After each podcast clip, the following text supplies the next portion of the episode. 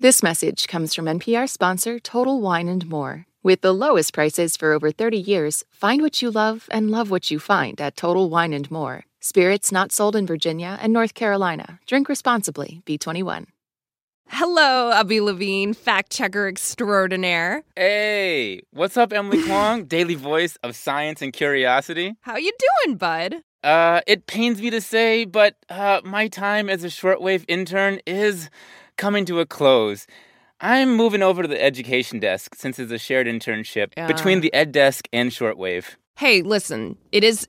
It's we knew it was happening. It's still hard news, but you have definitely left your mark as our fact checker in residence and a lot of footnotes. You helped keep us factual, and I'm really grateful for it. How are you feeling about moving on? You know, uh, I'm ready for the next challenge. I really am. But um, I'm also looking back. I'm also remembering researching a particular script back in November for your episode on Why We Cry. I learned that the circumstances that cause crying change the way that tears get made. Mm. Meaning the kind of tears that come from your eyes reacting to a rogue bug and tears from watching the ending to every Queer Eye episode, which I've done just in the last two days. Oh, you mean the iconic series where the Fab Five lead guests to a new wardrobe and loving themselves anew. Yes. Two different scenarios, two different kinds of tears.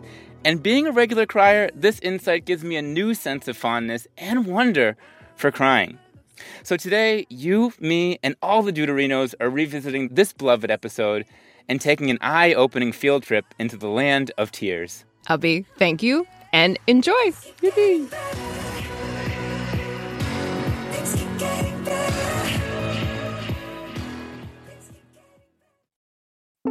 You're listening to Shortwave from N P R. Aaron? Emily?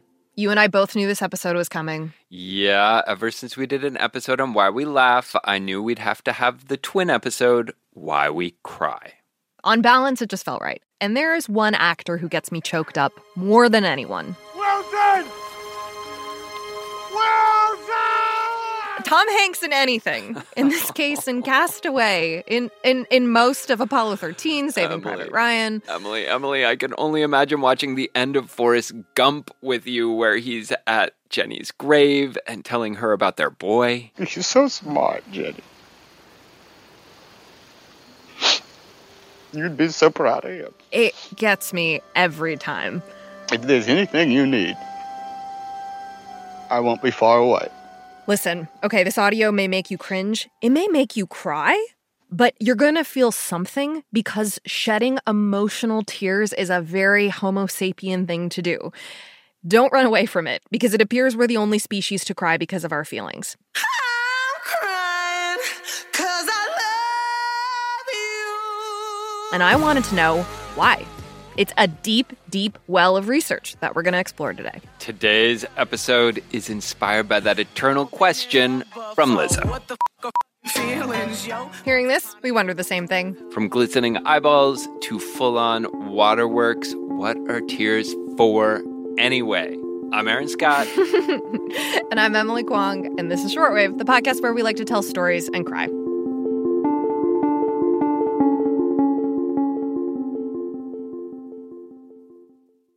This message comes from N P R sponsor, American Express Business. The enhanced Amex Business Gold Card is packed with benefits, like four times points that adapt to your top two eligible spending categories every month, on up to one hundred fifty thousand dollars in purchases per year, and up to three hundred ninety-five dollars in annual statement credits on eligible purchases at select business merchants. The Amex Business Gold Card, now smarter and more flexible. Terms apply. Learn more at americanexpress.com slash business gold card.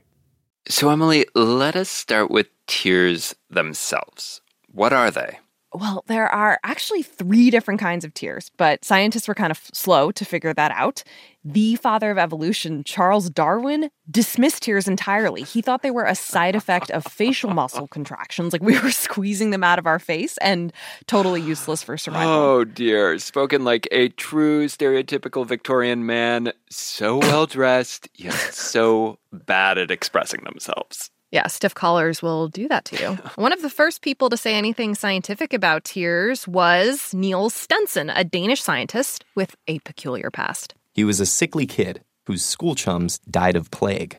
He survived to cut up corpses as an anatomist, studying organs shared across species. Oh, wow. Yeah, this is audio from a TED-Ed video about him. And all his organ cutting up did lead to a major revelation. So in sixteen sixty-two, Stensen figured out that what we now call our basal tears, that's one of the three kinds, come from the lacrimal gland. I'm going to explain how it works. This little squishy organ, the lacrimal gland, inside your face is right above the outer corner of both eyes, and it's consistently secreting a fluid made from salt and water. And when you blink, this fluid mixes with mucus and oil from another gland right along the edge of your eyelashes, and it spreads the moisture evenly across the surface of your cornea. This mixture then drains through your tear ducts and into your nose, keeping your eyes clean and moist around the clock.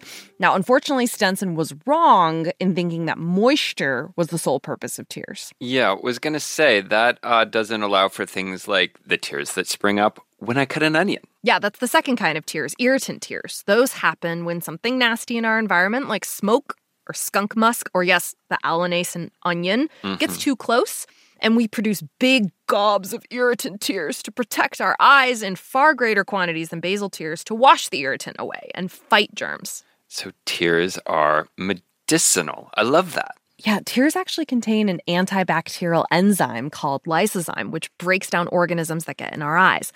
But for the rest of the episode, I want to focus on the third kind of tears, emotional tears, tears from a psychological event. Randolph Cornelius is a professor of psychological science at Vassar College, and he's been studying emotional tears since nineteen seventy-nine. And he confirms there's not one emotion that produces tears. There's the whole sadness family. There's nostalgia. There's happiness. There's anger. There's irritation, regret. Those can all be associated with tears.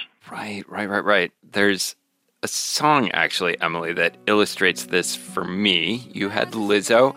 I want to bring in Long Ride Home by Patty Griffin. Someone dug a hole six long, feet in the ground.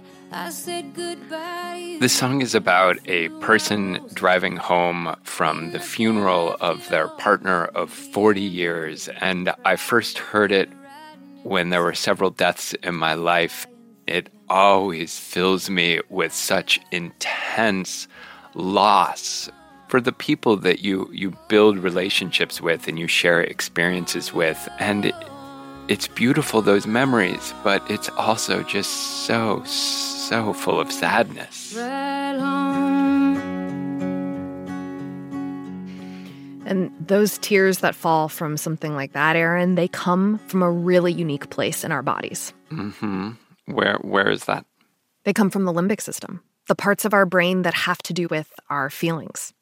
So when you feel an intense emotion, say hurt during a breakup or joy during a wedding, you get worked up. Your heart rate may go up, your breathing changes. And that response comes from the sympathetic nervous system. Think fight or flight. Basically, your body is getting riled up. But when you cry, your body actually starts to relax. Your heart rate slows down. And the opposite system, the parasympathetic nervous system, is getting involved, which suggests that tears are something that actually may allow our nervous system to mellow out and recalibrate. Huh. Which is very similar, I think, to what you learned about laughter, right? Maybe. Yeah. Scientists aren't really sure. One idea introduced by psychologists at Temple University is a two-stage theory of tears, that there's this swell of emotion, and then the crying is the come down. But keep in mind, we still don't really know in detail the neurobiology of how this all works. Right, right, right. And it can't just be biology either. I mean, I wonder about nature versus nurture here, because it seems like why we cry is totally impacted by our culture, by mm-hmm. our family upbringing, by our own personal psychology. I mean, have researchers looked into how crying, you know, like, figures into who we are as social creatures? They have. And this is this is the other side of it. How does our crying influence others? Mm. Randy pointed out to me, and I didn't realize this, when babies are born, they don't actually shed tears right away. They shut their eyes really hard and scream. I've got three grandchildren, so I can tell you, yes, this happens.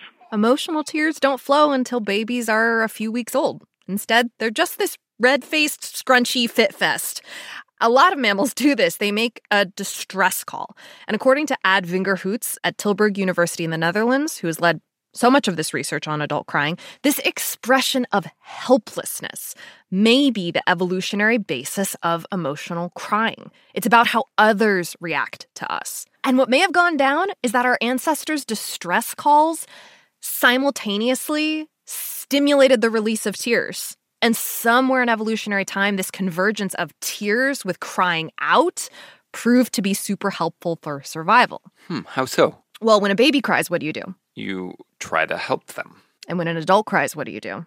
You put your arm around the person and tell them it's going to be okay. Right. And there's an added advantage to tears over crying. Vingerhoets in his TED X talk makes the point that tears are silent. The great advantage of silent tears is that this specific call for help can be aimed at an individual without showing one's weakness to others, including possible predators. Okay, that that makes sense. Right? Crying gets us the support we need, which is why Vingerhoets and others theorize it persists so far into adulthood. They call adult tears social glue. Here's Randy again. I can tell you scenarios of being in hospitals where people are crying and all you want to do is go over and hug them and, you know, comfort them. So tears, in in my view, e- evolved as a signal um, to to others to provide us with social support. Interesting. Makes sense. And yet, if crying is this powerful social connector, why does it so often happen when we're alone? Yeah, it's weird, right?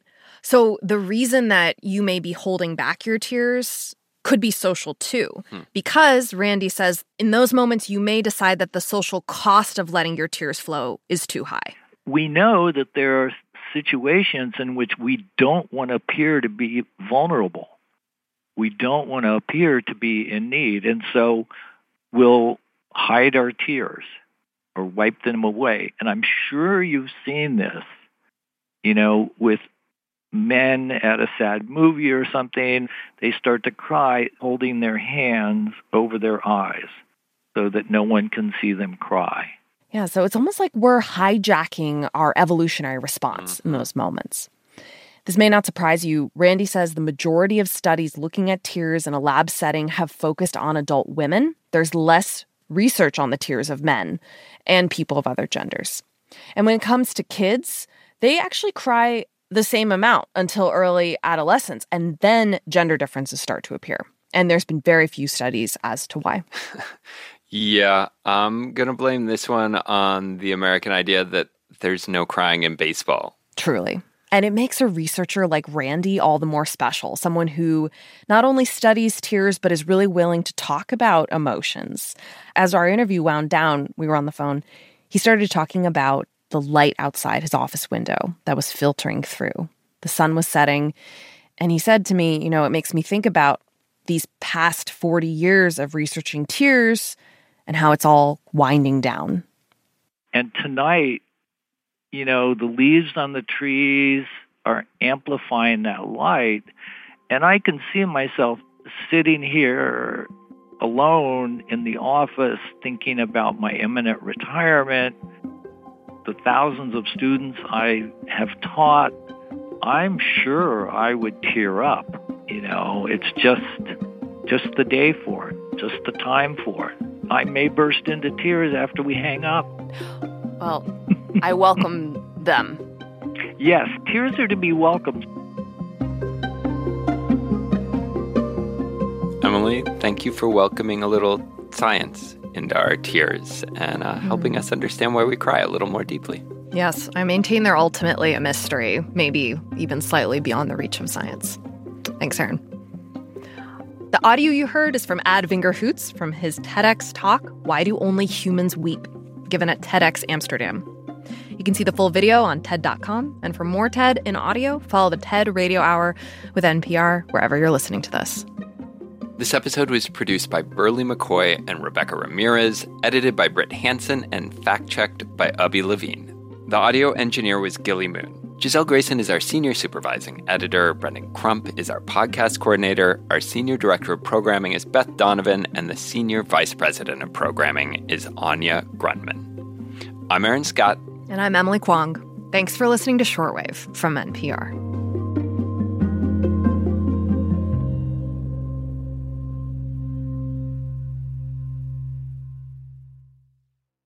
This message comes from N P R sponsor ShipBob. E-commerce logistics making you question why you started your business? Time to outsource fulfillment to the experts over at ShipBob. Get a free quote at ship bob dot com. ShipBob. If you're looking for a new way to support this show and public media, please consider signing up for the N P R Plus podcast bundle. N P R Plus listeners get to unlock sponsor-free listening and bonus episodes from N P R shows like this one. You can find out more at plus dot n p r dot org.